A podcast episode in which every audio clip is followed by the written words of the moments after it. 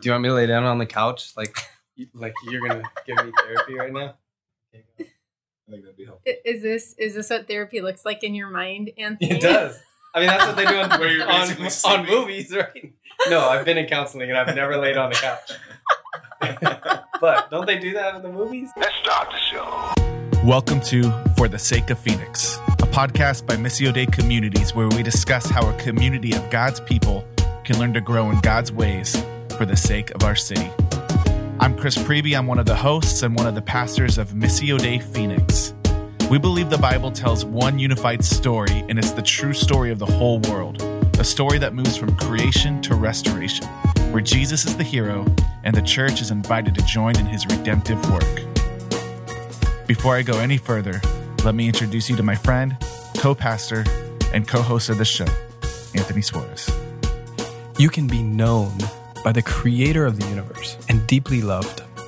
And we as the church are to be an expression of that. We are to be the mediator, the ambassador, the expression of God loving his people.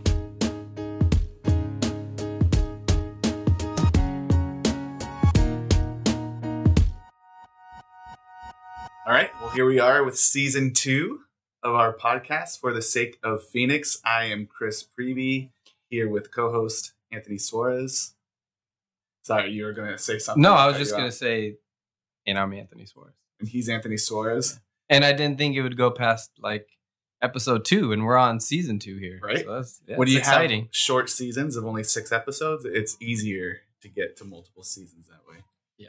So season one, we started doing this podcast just to kind of talk about what is the call and the response of the church, of people following Jesus in the midst of a pandemic that we experienced. Um, health crisis, economic downfall, all that stuff going on. And then we started dealing with uh, division and political tensions and racial tensions and all that, which we didn't really scratch the surface on last season. But we, we did a lot of overview over the pandemic, did a lot of talking about big picture things. And we looked at um, things as, as far as like, how do we just change our normal rhythms and routines when our daily life has been all jumbled up? How do we deal with a wise use of technology when we're staying at home more often? Uh, we dealt with division and keeping unified in the spirit together as the church. And we talked a little bit about fear and anxiety, but we did an overview of all those because Anthony and I are not necessarily experts in these fields. And we hit a point where we felt like we had said everything we could say. So we called that season one. Uh, and then what's happened since then is things have actually progressed and continued and deepened in this whole COVID situation that we're facing, particularly in Arizona, where we have a lot more cases. So things are shut down longer and there's a lot more of a heated debate. And what we're also finding is it's attributing to a, a growth in anxiety, depression, and issues in mental health. And so that's one of the episodes we want to zoom in on because we do have an expert here with us in the studio today. The studio being back office in a coffee shop. So we have Crystal Krieger here with us. She is a licensed therapist. She's a friend of ours. She's a member of our church family. And I'm going to let her tell you a little bit more about herself. Thank you. Thank you for having me. Um, again, my name's Crystal. I'm a licensed marriage and family therapist. I run a um, agency, a mental health agency out in Goodyear, Arizona called Dawn Institute, and we focus on families that have been through trauma. So we work with children and parents, um, helping them better to be a solid fam- family unit. Um, my history actually has been primarily in trauma work. As soon as I graduated um, from grad school, I dived right into the deep end, and I've been working with people that have gone through trauma ever since. Um, I've heard a few times that the lifespan of a trauma therapist is usually around six years. I've been doing this for about seven now, and I just couldn't imagine life any other way. I just feel like this is a calling and um, really what God has equipped me for. We've actually been able to, my wife and I both, I think you might have to, Anthony, sit through some of her trauma training, and it's been super, super good. Thanks. Helpful. Why Dawn Institute? Where did that name come from? um, and it's D A W N, right? Yeah, correct. Thank like, you. Not D O N? Not D O N. I um, like the guy's name, Dawn. No, D A W N, like the female version, actually. Um, or The Rising of the Dawn. There you go. So my dad and my sister actually started Dawn Institute. I get asked a lot if they're mental health professionals, and I usually laugh and say, no, no, they are not. um, but they both have a significant business background.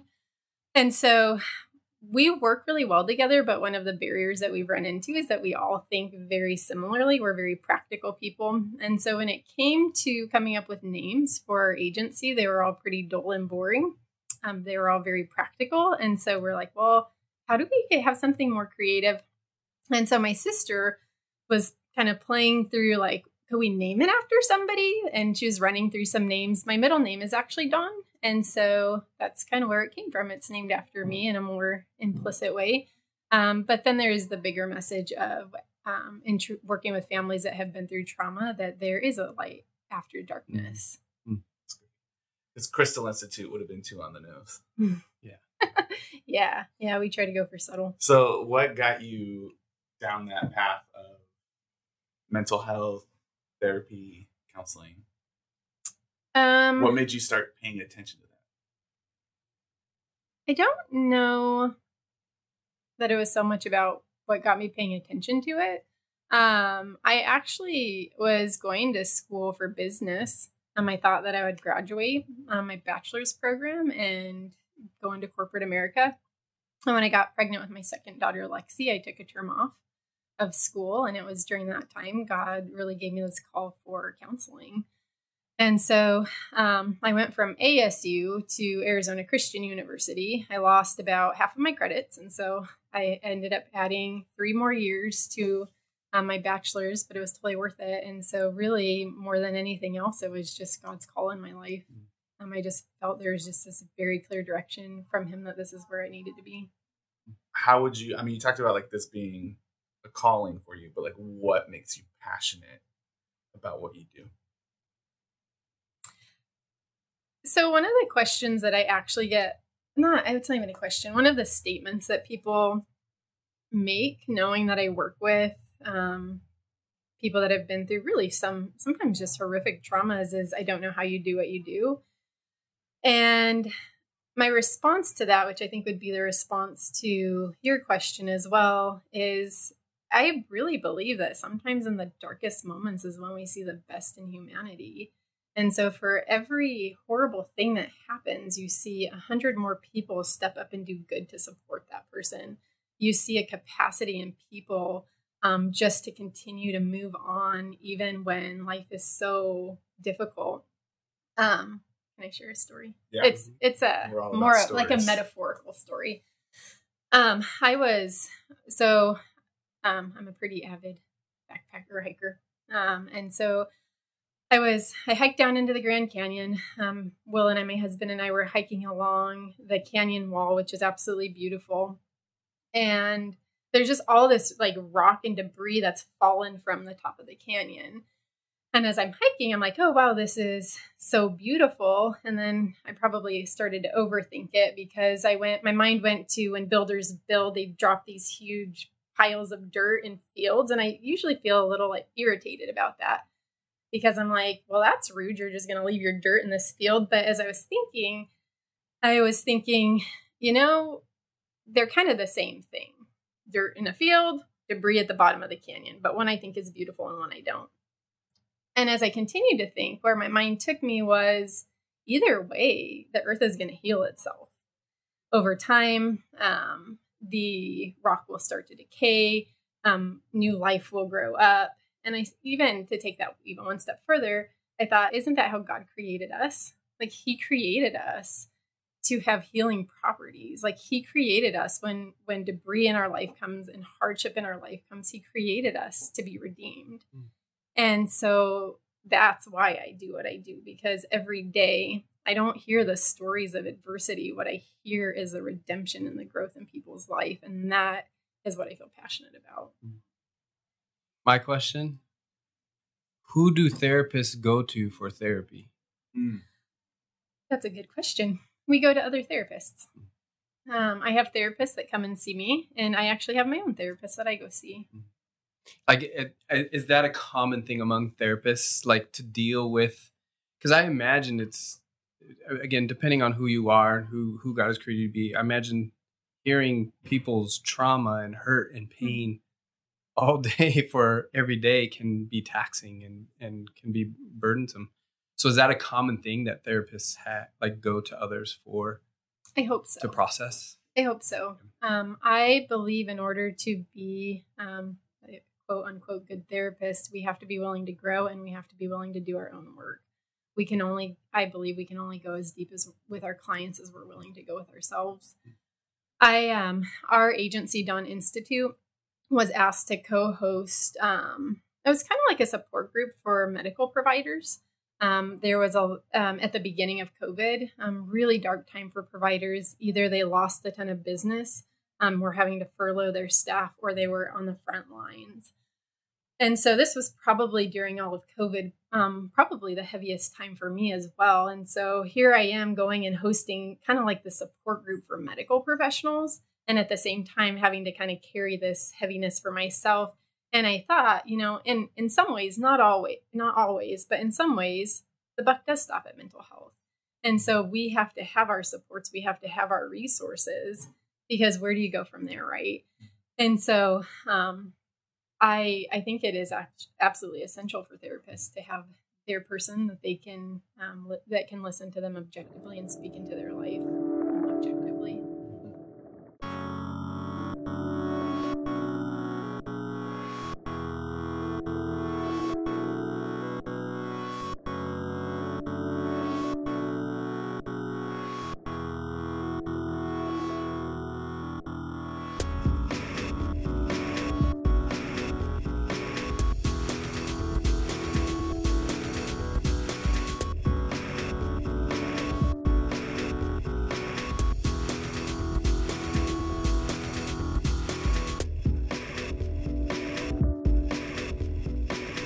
So I, I have a story, and it's not metaphor.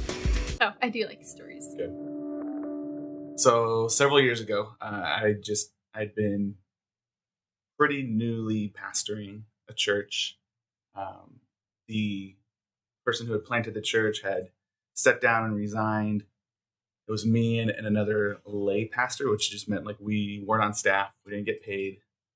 I was super new, didn't know what I was doing. And so we kind of looked at each other and said, what do we do? And we said, well, let's just co-pastor together. Uh, this wasn't Anthony. This was pre-Anthony. And so we did, but he was he was in the middle of a school year where he was a administrator at the school. And so couldn't break his contract. I was running a nonprofit, so my time was flexible. I could set my own hours. And so I basically took the helm for those six months. Um, and just dove right into it. And it was my first experience in that. And I felt like I was doing a decent job. I was I was at least getting us to the next um, milestone, right? The next mile marker. But there came, there hit a point, it was right around June when his contract or his school um, season was ending, and he was able to step in and start coming alongside me more. Where I felt like I could breathe a little bit, yeah. Where I had an, an interesting moment. So I got, I, I might have told each of you this story before, but for the sake of this episode. So I get into my car after a meeting at a coffee shop, and I have another meeting I have to go to. And I sit there in my seat, and then nothing happens. And I sit there, and my brain starts telling my body, put the key in the ignition. It's not that hard. And I just didn't. I, I didn't move. I, I was frozen. And my brain was like, you have a meeting to go to. Just put the key in the ignition and start the car. You know exactly, like everything was working in my brain. It was like, I know exactly where I need to go. I know that, that it, it's time for me to go or I'm going to be late. But my body just froze. I didn't do anything. Or it felt like eternity. It was probably like two to five minutes or something. But I, I sat there for a long time and then eventually took a big breath and then went. And what I realized later was that was my body telling me like, hey, pay attention. Pay attention to what's going on inside of you. I don't really uh, carry my stress in a way that I notice it immediately. It takes a long time, or maybe that's me being stubborn. I don't know. It takes a long time for me to pick up on it and go, oh, I'm I'm getting a little stressed out, I think. Maybe I should do some self-care. And so I share that story because I think we're in a season right now where there's been a lot of changes quickly for people, and there's even been some trauma that has hit for some people, but they, they wouldn't necessarily name that as trauma. And so they might not be picking up on some of those cues, whether it's physical from their own body telling them, or uh, just even their mental state. They may not be picking up on some of those cues of going, hey, pay attention to yourself and to your health and what's going on. So I wanted to share that just to give you an opening and a window to start talking maybe a little bit about what are some ways we can pay better attention to our mental health. Right. So, and maybe you could diagnose what's wrong with me too after that story. You see, my, my shirt does say "Keep talking." I'm diagnosing oh, you. Oh, great! Nice. That's always my biggest fear. Talking. Great. um. So, it, if I can even go back to your story, right? What happens for you, as it does with most people, is our mind and our body, they start to disconnect, and there's all of these ways that culturally we almost set ourselves up to disconnect. And we have a term in the mental health community called cut off from the neck down. It means we stay all in the cognitive, all in the thinking, and we forget about the most wise part of our of ourselves, which is our body. Our body is sending us all of these messages all the time, which we can get into in a minute. But what we end up doing is we get so caught in the cognitive, and some of the ways that this is further supported by society is busyness. We're very information heavy. Um, I, I really believe that information in many ways has become our idol. If only we know more, mm-hmm. right? Yeah. And that becomes almost like this soothing drug to us. Um, we plop down in front of our phone, in front of our computer, in front of our T V, and we're no longer attuning to what our body's saying. So we have this, um, if we can call it a four-letter F word, it's called feel. Um, Can that be the title of the podcast? Yes. So we have this four-letter F word that we call feel. And you'll often hear people use the words emotions and feelings interchangeably mm-hmm. because that's all an emotion is. At its root, an emotion is a sensation in your body. And is it is a sensation that's trying to tell us what we need. And so I know I've used this example um, with the youth, but the way I often think about it is when you're kids, you play this game where you take two solo cups and you tie the string to each one of them, and then you pull the string really tight, and then you can talk back and forth to your friends. Well, that is how um, that's how our mind and our body work together. Um, kind of on a side note, I don't think the brain ever says, oh, man, you know that thing down there called the body? It doesn't ever think of it as a separate thing, right? It's all one thing. Yeah. It's like, oh, there's all of me. But when we think of this cup game, um, the mind will tell us all kinds of things. And sometimes the mind can be truthful, and sometimes the mind can be a liar. Um, the mind can say, hey, I'm such a failure. Or the mind can say, you know, I'm really good at some things. And those thoughts is kind of like talking down to the body through that through the solo cup analogy. It's like saying, hey, body, up here, we're kind of thinking we're a failure today, right? And so the body is going to send all of these sensations. It's going to say, oh, crud, I'm a failure. And so it's going to start getting tense and start going into what we call a survival response, mm-hmm. right? Mm-hmm. Conversely, um, our body, if it feels tense, if it's having all of these sensations slash feelings, Um, it's going to send a message back up to the mo- mind. It's going to talk into that solo cup. Hey, brain up there, I'm feeling really tense today. And that's going to alter what how the brain thinks mm-hmm. that day. Mm-hmm. I live in a two-story house. And I was starting to find that whenever my kids were doing something wrong upstairs, um, and I had to run up the stairs to go get to them, I was a lot harsher with them. Mm-hmm. And I'm like, what in the world is happening? Well, when I run up the stairs, it gets my body all amped up, which we could call our fight or our flight response. And so by the time I got up the stairs, my body was already primed, which was then priming my mind for a fight response. thus the reason I was more aggressive with my kids. Mm-hmm. Like I would be more harsher in tone, more likely to yell. Mm-hmm. And so then what I learned was after running up the stairs, I actually needed to stand at the top for a minute and take a few deep breaths to get my body to go to cool back down and to get my mind to align, my mind and my body to get back in alignment. Hey, what they're doing really isn't the big deal, right?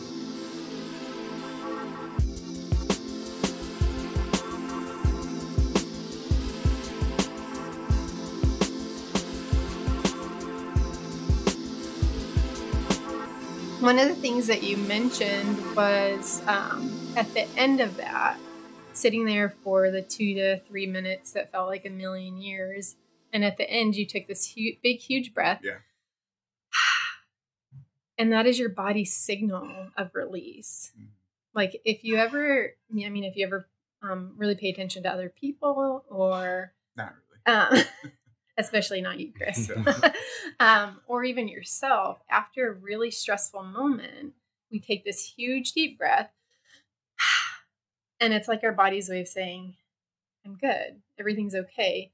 But where that can be a little tricky, though, is sometimes we can actually use our breathing to constrict um, our emotions. So what we might find ourselves doing is when we feel anxious, when we feel worry, when we feel anger, we take a big deep breath in, and then we just kind of slowly let it out. Um, and what we're trying to do really is to hold in the emotion. Mm. And that's not a true release. And so breathing is a wonderful thing. I would never speak against it, but sometimes it can actually be a way that we, we've learned to um, really contain or to hold things in. It's interesting how we as humans can take like good tools in life and use them wrong. Yeah. Yeah. You mentioned uh, living as if we're cut off from the neck down and information overload, that kind of being the idol of our day, which I mm-hmm. totally agree with. And I, I think we see that just even in the church, that a lot of what we think of following Jesus or or being a quote unquote good Christian is, is having the right information sometimes. Right. Um, and when it comes to like discipleship, it's it's all about getting head knowledge. It's getting information downloaded. And if we can get that right, then we must be growing mm. as a Christian, and we, we separate it. But I love how you talked about like, God made us as whole people. We're we're integrated. We're one. It's it's a whole being. I love how you said the head doesn't speak to the body like it's some other thing, um, but it's we're all connected. And I think that's something that possibly a lot of a lot of the history of the church and the Western church has done some damage in creating this dichotomy between physical and mental and spiritual. And these are all different areas where we kind of feel like I could do whatever to my body because eventually I'm going to float away from it one day anyway. Um, but as long as I have the right information right now and I said this prayer so my soul's saved. Right. You know, as opposed to when Jesus says, um, well, when when our when Scripture talks about our souls, it's talking about the very essence of who we are. Or when Paul says, believe in the Lord in your heart and confess with your mouth. He's integrating your like who you are, believing with all of your being, and then he's integrating it with this action that your body does, right? And so, and James talks about that, like your your faith will turn into works because it's all connected as one. So I'd love to talk a little more about that. Um, I think we disconnect these things, and the way that that can sometimes play out as someone in the church is when we start talking about mental health, sometimes the tendency in, in some circles is to go, I don't really need to talk about that, or I don't really need to deal with, like, if I'm feeling depressed or anxious, I just need to quote this scripture and tell myself, like, hey, trust in God, and then forget about the rest of it, right? Right. And I think there might be something good about that, but I think also we're dismissing um, just the whole being, who we are. Right. Right. It's kind of like if I were Anthony, if I were to put in front of you a jar of um, butter, a, a little dish of butter. Now we're talking. A little dish of sugar. All right. A little All dish right. of flour. All right. A little dish of bacon. Um, no. Okay. No, sorry. Okay. Keep going. A little dish of um, cocoa powder and a little tiny bit of salt. And I said to you, lick your finger and dip it in each one and then lick your finger again. And I would say, there's your brownie. Is that really a brownie? Nope. And, but, and yet that's what we do with the human being. When you say, here's our mental health, here's our mm-hmm. vocation, here's our spiritual, here's our social, um, here's our medical. And then we're like, well, there's the human being. Yeah, that's a great analogy. But that doesn't actually make up a whole human being. That makes up very disintegrated parts. Mm-hmm. Um, I think I shared this with you, Chris, that I just recently learned um, the Latin word for integrated is integrar, something along those lines, and it means to be whole. And so when we look at us as an integrated human being, which is how God designed us to be, we're whole, but we we have segmented our mind and our body and all these elements of our life so much that what we end up with are very disintegrated people. How do you think that affects mental health, having a disintegrated life? I think that up until recent generations, mental health has been very dismissed. And I think that it is, um, from my experience, I can't speak for everybody's, um, it has been very taboo within the church. Um, I I actually worked at a Christian agency one time. And um, one of the clients that I worked with, it was, it was kind of comical at the moment. He basically told me that he believed my job was sinful. Mm-hmm. And um, I was like, hmm, not really sure what to do with this right now. But I think that for a lot of people, that's the mindset. I mean, even when you think of the word meditation, probably coming out of the eighties and nineties, like meditation was like this demonic thing that people mm-hmm. did. But how many times is like meditation mentioned actually in the scripture? Yeah. I remember my mom telling me we couldn't watch Ninja Turtles cartoons because Master Splinter would tell them to meditate. So that was demonic. Right, right. And so we come from this culture that all of these things that are good and help to integrate us, and not to say that the world hasn't turned those into something else, but we say that they're bad. And mm-hmm. so what that means for mental health is, one, we disconnect from our body. And so all of those feelings, all of those sensations that our body's trying to tell us, we're not listening to. And our body is, in some ways, like a two-year-old. If we don't listen to it, if we don't pay attention, it's going to throw a tantrum.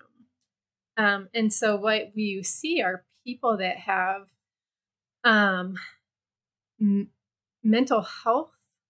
Um, their their body's telling them all kinds of things, and they're not listening. And what ends up happening sometimes is that ends up seeping out in medical problems. That ends up see- seeping out in chronic pain. Um, that ends up seeping out in mental health issues that become more severe than they ever needed to be. In working with adults that who've been through trauma, one of the things that I have learned again through experience is people can have this really bad thing happen in childhood. And for the most part, people can learn how to kind of hold that in, hold it together, and go about life and try not to look back or think back on it. But then when in their adulthood, something bad happens, it tips the scale and they can no longer hold it together. And so then you can see um, post-traumatic responses years later because they can no longer hold it in. Their body then begins to be like a two-year-old and say, I can't, I can't do this. You have to listen to me now. And I think for a lot of people in light of COVID, that's what's happened. Mm. They've experienced these hardships throughout their life, and they've found ways to mitigate that. They've found ways to kind of be like a rubber band that holds it all together. And you have this thing that is just so heavy on all of society, and it's like, I can't do it anymore. Like, this is too hard, mm-hmm. right? Even yeah. to go back to your car example, mm-hmm. there was that moment where it was like your body's way of saying, this is too much. Mm-hmm. You're not listening to me. I'm trying to tell you this is too much. Yeah. Specifically, like addressing the church, why do you think mental health is, in in my perspective and opinion, mental health has been that one taboo area where you just don't talk about? You know, like we'll talk about spiritual disciplines, we'll talk about physical disciplines, mm-hmm. we'll talk about eating right and your diet and working out, and we're a community, we need to be social, like all of these different areas of life. Yeah, and that guy wouldn't have probably told a personal trainer his job was sinful. right? Right. But we, like, like you were saying, like right. physical disciplines are okay. Right. But not physical mental. disciplines, spiritual disciplines. But mental health, why do you think it's so taboo? Or it has been. I feel like we've kind of turned a corner in the last sure. three to five years where it's it's becoming more and more a part of the conversation. Um, but I feel like even that has been kind of forced because of like a lot of tragedy yeah. where we're finding out, wow, mental health is really important, because if we don't address these things, it it does flesh itself out in disease and chronic pain or um, beatings or school shootings or all, all of these, you know, out of that pain, it's kind of forced that conversation. But within the church, why do you think mental health has been so um, guarded and kept at arm's length for so long? I can give you my thoughts and my opinions. That's what we're asking. All right. So please don't take this as fact. um, mental health throughout its history has been taboo. And I believe that is because the underpinnings, um, when you think of like the origins of when we very first started considering mental health as an actual field, um, it was very much based around what's wrong with you, right? And even some of the ways that we um, confronted, or a better word for that would probably even be address mental health, were not very humane. Mm-hmm. And so I think there's this culture that began of like, I don't want to be associated with that. I don't want to be seen as broken, as damaged, or as something being mentally wrong with me, right? Um, and so that culture has really traveled throughout time. And this is actually one of the things that I'm grateful for, for the upcoming generations, is they're very much nonconformists. A lot of these um, kind of stigmas they're no longer standing for. And, um, and so I think even today for high schoolers to have a, their therapist is a status symbol, mm-hmm. which you don't, I don't think we've ever seen that in any generation prior. If you had a therapist, it was this very hush hush thing. Don't mm-hmm. tell anybody. So even as you kind of follow that, um, chronology of mental health, then at some point we came to what's called, we call it our, um, the mental health Bible. It's our diagnostic and statistical manual. It's where we come up with diagnoses. And diagnoses, um, if you were to look at the, we call it the D S M for short. Um, if you look at the third revision of the D S M in the forward, it says this is not intended to be used for labeling, and this is not intended to be used for billing. We're on the fifth revision now, and what are the very two things we use it for? To label and to bill. Mm-hmm. The, the, the diagnoses that were created were intended to give clinicians a common language.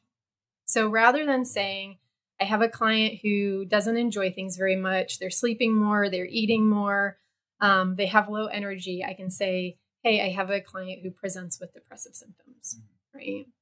But that's not what, now what we do is we label. Mm-hmm. And people, it, it's this odd dichotomy where people don't want to be labeled, but at the same time, they really love to embrace their labels, right? Mm-hmm. And so, um, and so when you look at even just culturally, those are some of the challenges that we've had to come up against with mental health.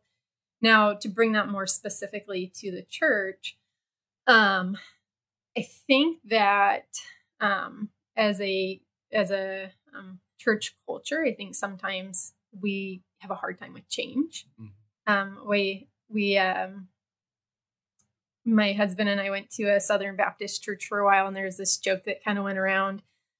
Um, how many Baptists does it take to change a light bulb? Change? um, but I think as a as a church culture, by and large, we are very hesitant to change, and in some ways, rightfully so, right? Because as Christians, it's our job to protect God's word. Like, we all have a responsibility in that. Um But sometimes it can be to the de- detriment of being um, more progressive in thoughts in things that aren't necessarily biblical truth, mm. such as mental health.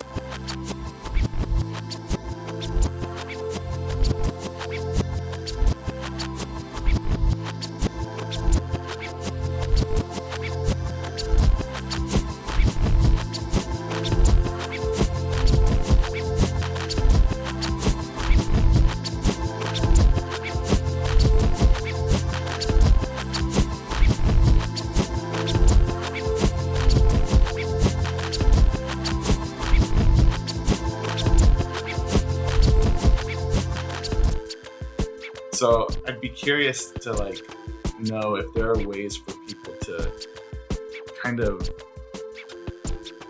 have have things to look out for with that, and to go, mm-hmm. oh wait, maybe this is something bigger than just me being tired a lot all the time.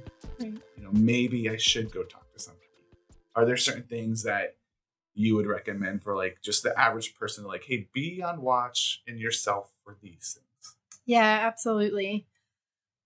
So even when we go back to a diagnosis, um, probably as a mental health professional, one of my peeves is um, when people say, oh, that's just my O C D. Oh, that's just my depression. Um, and I know this is just because I'm a mental health professional. I'm not trying to dog on anybody that does that.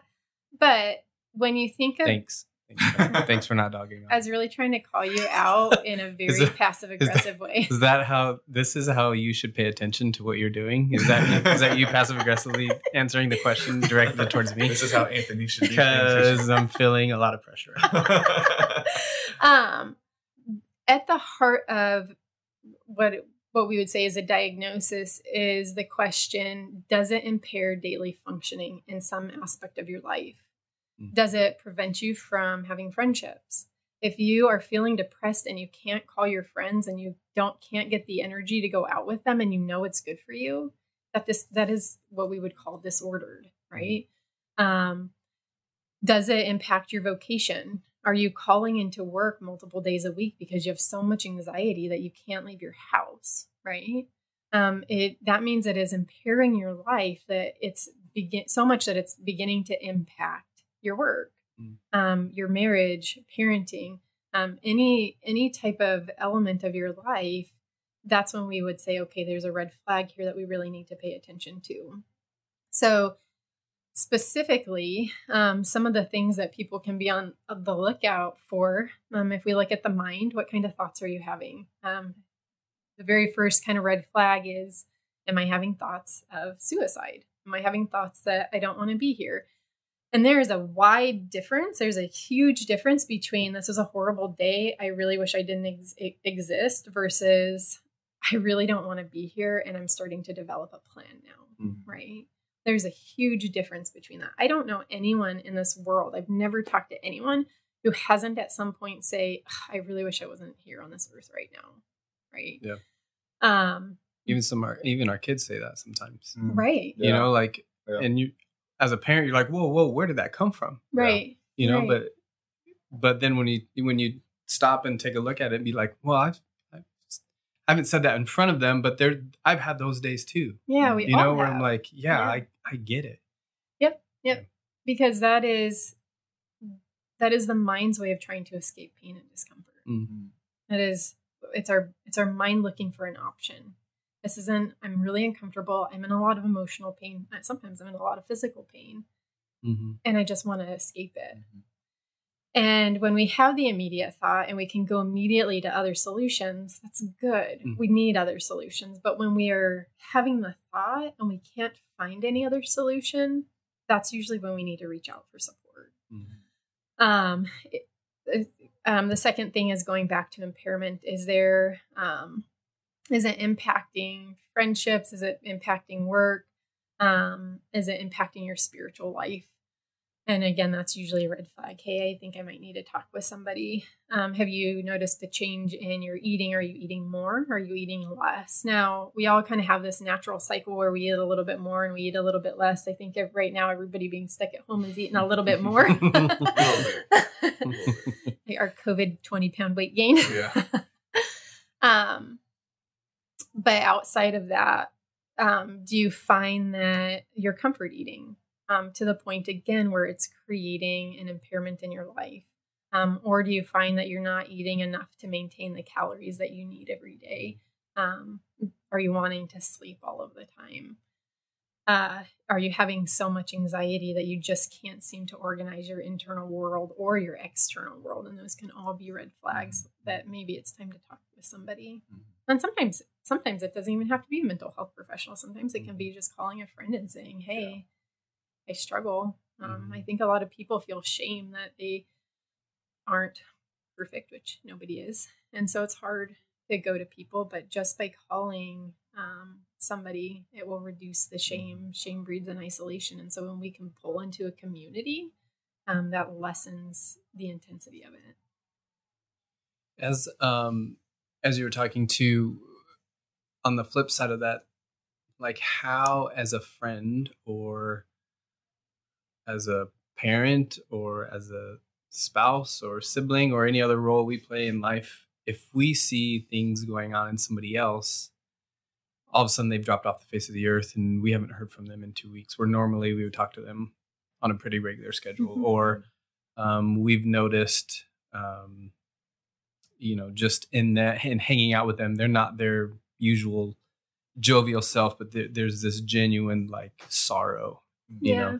know, um, or like how, if we see it in somebody else, how do we approach that in a way where it's not, it doesn't um, cause them just to go inward and shut down and mm-hmm. withdraw, but to, to draw that out in them? Is there, is there like a, a safe way to do that where it doesn't shut them down, but draws them out? Right. Um, it, so I think I'm going to start with like each of us individually. Um, I think most people do have this fear of what if I say the right wrong thing? What if I um, make this worse? Um, in my experience, most people want to be acknowledged and seen. And so when we can just come to another human being and say, hey, um, I noticed you seemed a little bit off and I want to check in on you. How are you? To most people, that feels like a relief. Mm-hmm. Um, the follow-up to that is when someone says, yeah, I'm really struggling. Our um, our approach is to fix it, because we when when someone else is in discomfort, we start to feel discomfort. Mm-hmm. I actually, um, with my clients, I called this the Edward Scissorhands effect. um, it is, you remember the movie Edward yeah. Scissorhands? So there's I this, love that analogy because if he was cutting my hair, I would be stressed out. um, There's a scene where um, Winona Ryder, her character's little brother, um, he's about to get hit by a car. So Edward pushes him out of the way and he falls and he gets hurt. And so Edward comes in to try and help him, but he it's a very reactive help. And so he ends up kind of cutting his face. And it's right happening right in the middle of the culmination where people are seeing him from being a good guy to a bad guy now. And what happened was, I'm going to do some therapist analysis on this movie, this fictional character, if you'll hang with me for a minute. What happens, what happened is Edward felt un, felt uncomfortable with the boy's discomfort, and that created this very um, reactionary behavior in him. So he tried to go in and help and ended up cutting him up. If he would have stepped back and said, what is, what does this child need right now?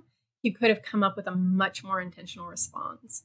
Mm-hmm. So oftentimes when we see someone that we care about in discomfort, it creates discomfort in us and we don't like that. And so we want to go in and fix it. Mm-hmm. And we end up Edward Scissorhandsing people. Mm-hmm. Um, in fact, we sometimes Edward Scissorhands ourselves when we feel uncomfortable. We're like, oh, I don't like this feeling. Fix it, fix it, fix it. And we're not intentional on doing the things we need to do to care for ourselves. And we can actually do more harm for, for ourselves and for other people. And so when people come to us and they're saying, yeah, I'm really struggling, the best thing we can do is say, thank you for telling me, like, I'm here to talk. We don't need to fix it. Um, and probably most of the time we can't. Mm-hmm. But the best thing that we can do um, is what in the therapy world we call holding space. You just sit with someone and be present with them and listen. Which is such a biblical thing that we are called to do, you know? Absolutely. Just to be present with someone. Mm-hmm.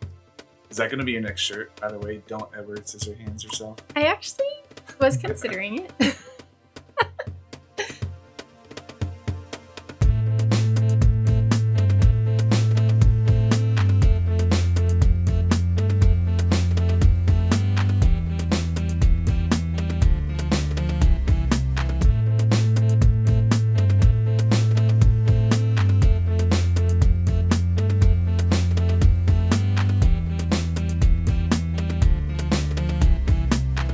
As a person who struggles with depression, I think a lot of times when I'm in that funk and I'm in that just dark place, I don't I don't necessarily um, know that's what it is or that's where I'm at.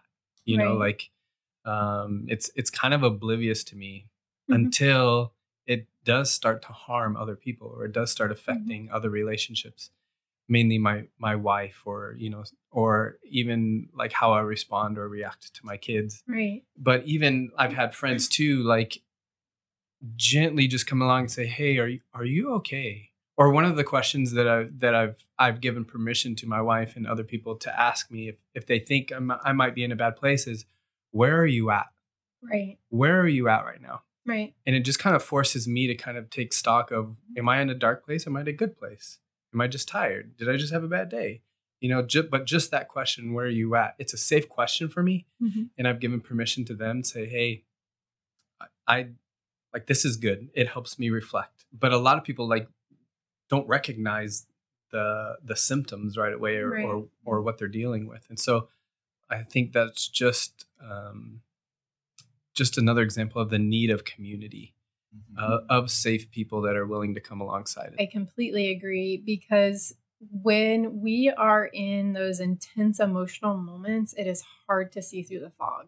Mm-hmm. It yeah. is so hard to see through the fog. And that's exactly what it feels like. Mm-hmm. Mm-hmm. Right. It's like you're sitting in this fog. Nothing's clear.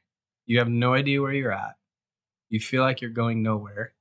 Although you're doing everything you would normally do during your day, your job, parenting, being a sp- like everything. Right. But yet at the end of two weeks, you're like, what did I do? Right. Like, where am I at? You know, like it's just mm-hmm. this fog. Yeah. And so you find those people who can be your community around you, who when you're in that fog can sit next to you and say, I'm in, I'm in this fog with you. Mm-hmm. I'm here with you. We're going to make it through it. It can even be that person who can be kind of that voice of logic, like this isn't going to last forever. Mm-hmm. Remember all the other times we've done this before, and all every single time we've come out of it eventually. Mm-hmm. And I'm here with you right now until we come out of that. Mm-hmm.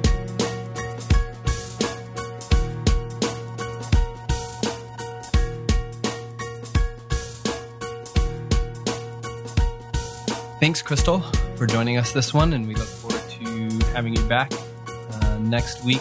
We're going to dive into a little bit more on anxiety and depression, and what that looks like, maybe some signs, um, how to deal with those directly.